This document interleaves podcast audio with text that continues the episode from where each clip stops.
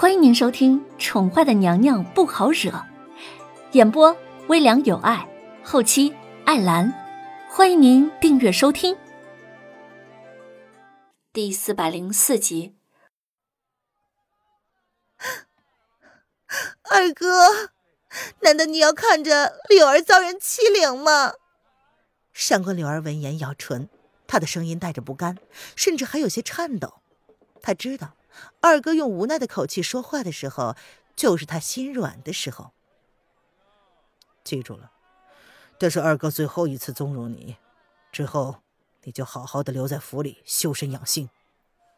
闻言，伴随着上官柳儿惊喜的神情，传说中的上官一破便出现在了众人的视线之中。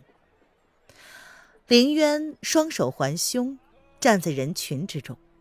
用同样好奇的目光看着从马车内钻出来的男子，一身浅蓝色劲装，身材高挑匀称，面容斯文俊美，比上官柳儿高出一个头。两个人站在一起，十分的相配，郎才女貌，可见上官家的基因确实还是不错的。二哥，就是他！你帮我教训他之后，柳儿以后再也不会惹是生非了。上官柳儿的话让林渊忍不住的勾唇，他也知道自己是在惹是生非吗？柳儿，上官一破顺着妹妹的手势看到了林渊，对上了那双嘲弄的眸子，先是一愣，随即皱眉斥喝了自家妹子一声。这上官柳儿从小被家人骄纵惯了，完全不知道自己这个手势在别人眼里看来是多么的无礼。围观群众因为上官仪破的出现而渐渐的多了起来，整个路口都挤满了看热闹的人。现在，即便林渊想要抽身而退，都有点困难了，除非他踏着围观群众的人头纵身而过。而上官柳儿则是一脸的高傲，他似乎对眼前的效果很满意。主子，前面好像出了什么事儿。这厢边人群外围，某公公看着路口被堵得严严实实的，他不由得停下马车，对自家主子说：“去不醉楼。”闻言，某男子并没有什么好奇心，他只是闭着眸子，慢条斯理地说：“嗯，是主子。”某公公闻言点头，并没有异议。主子今日出来就是冲着不醉楼去的。主子，路口被堵死了，小的去看看发生了什么。牵着马车走的马夫见已经被堵死的道路完全无法绕道，只好停下马车，对自家爷说：“不用了，我去看看热闹。”睁开了眸子，看见某公公掀开马车帘子后的情景，某主子冷淡的眸子里闪过了一丝兴味，仿佛对眼前的情景突然有了兴趣。他已经好久没有看到大家这么活泼了。主子，小的去开道。闻言，某公公立马先一步下了马车，主动的替自家主子开道：“让让让让！”上官一破优雅的下了马车，他皱着眉头走到林渊面前，双手抱拳，斯文的开口道：“这位姑娘在下。”上官二公子，我知道了。林渊勾唇，淡淡的打断了上官一破的话，倒是想看看眼前的男子打算如何替他妹妹出气呢？好，呃，虽然在下这么要求可能会很失礼，但是请姑娘能不能看在在下的面子上，给小妹道个歉，啊，让此事就这么过去如何？上官一破从看到林渊的那一刻起，一双黑眸就不曾从林渊的身上移开过。他知道自己的要求很无耻，所以俊颜上满是尴尬。哦。林渊闻言挑眉，似笑非笑的看着上官一破，嘲弄的眸子让人看不出他在想些什么。姑娘，如果能这么做的话，在下会感激不尽。在下到时候请姑娘吃饭，私下给姑娘赔罪如何？上官一破凑近了林渊，用只有两个人听得到的声音，有些无礼的如是要求道：“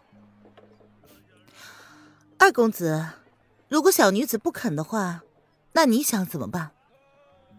林渊倒是能够理解上官一破这么做，有钱人的面子基本上都是靠私下和解来维持的。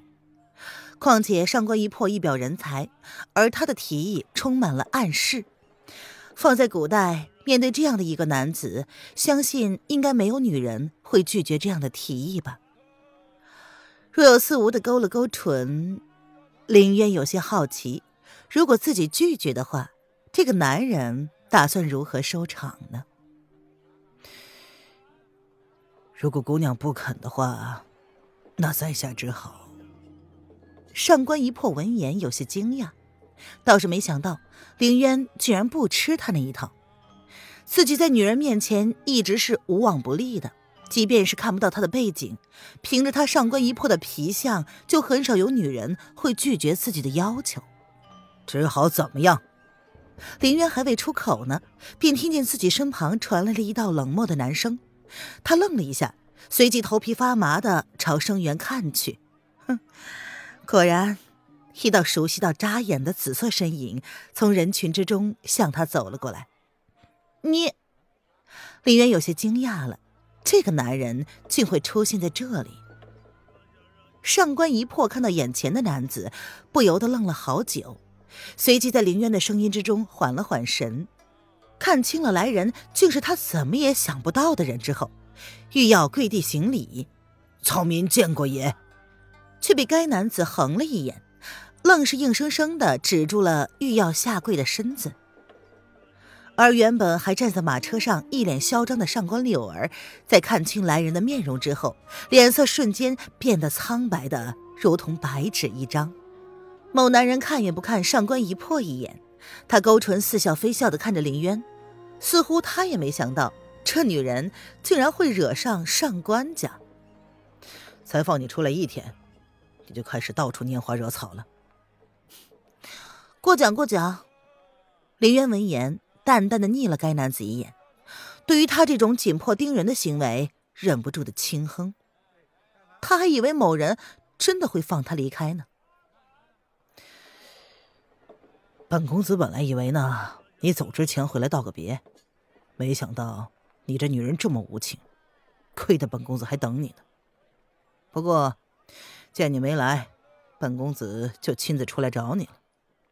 闻言，该男子勾了勾唇。邪魅的靠近林渊，两个人的脸几乎要贴在一起了。两人虽然看起来不对盘，不过却有种让人说不出的暧昧在。围观的群众们早已被眼前的情景吓住了。眼前的男子到底是什么人呢？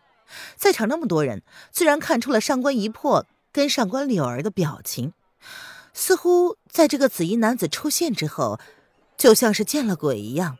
他们的表情十分难堪。那么，请问公子，你这次出门将小公子带出来了吗？林渊闻言勾了勾唇，似笑非笑的看着他，并没有排斥他的靠近。林渊很容易便能感受得出来，这个男人在生气，虽然没有表现出来，但是身上却针对性的对刚刚某个靠近他的男人放射出了摄人的气势。没有，那你出来干什么？林渊闻言说不清是什么感觉。当日他离开的时候没有看见这个男人，他当时还有一些无名火，不过这把无名火却在看到眼前的男人之后奇异的消失了。哼，你说呢？男人霸道的勾住林渊的腰肢，转身朝自己马车的方向走去。围观的人群不由自主的给他们让了道。本以为不可能善了的一件事，轻而易举的就这么被结束了，众人忍不住的唏嘘。紫衣男子对凌渊的亲昵，深深的刺激到了上官柳儿的视觉感官。站住！你不是只喜欢那个女人吗？哼，没想到他死了半年，你就移情别恋了。上官柳儿赤红的眼睛，她脑子一热，根本忘了自己此刻的身份。她已经是一个被贬为庶民的妃子，敢对这个男人这么说话，已经是向天借了胆子。看来呀，你拈花惹草的本事也不亚于本姑娘啊。林渊闻言停了下来，冲着某男人幸灾乐祸地说：“那都是陈年往事了。你会吃醋吗？闻言，男子挑了挑眉。这女人对他身边出现的女人，可是一直都很冷淡，一点吃味的情绪都没有。林渊闻言，悠悠的回答：“都是被你处理过的人了，我为何还要吃醋呢？”听众朋友，本集播讲完毕，请订阅专辑，下集精彩继续哦。